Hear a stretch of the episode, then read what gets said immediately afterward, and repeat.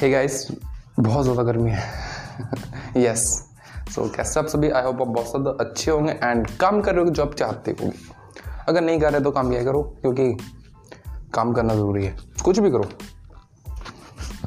So let's discuss about, थोड़ी सी कम आवाज़ है, ठीक है। So let's discuss about our main concerns. वैसे मेन कंसर्न हमारी प्रॉब्लम, हमारे पेरेंट्स को एक चीज़ लगती है, हम फ़ोन बहुत ज़्यादा यूज़ करते हैं, ये हमारी main problem. But at the end guys, suppose करो आप ऑनलाइन क्लासेस लगाते हो, आप 6 घंटे की आपकी क्लासेस होती हैं, देन आप कितना फ़ोन यूज़ किया, 6 घंटा। But on the other side, अगर आपने ये यूज़ किया फ़ोन विदाउट एनी क्लासेस, बिना किसी मोटिव के साथ 6 घंटे यूज़ किया, देन वो प्रॉब्लम होगी। बट एट द एंड आपको समझना पड़ेगा मेन कंसर्न हमारा फ़ोन यूज़ करना नहीं है।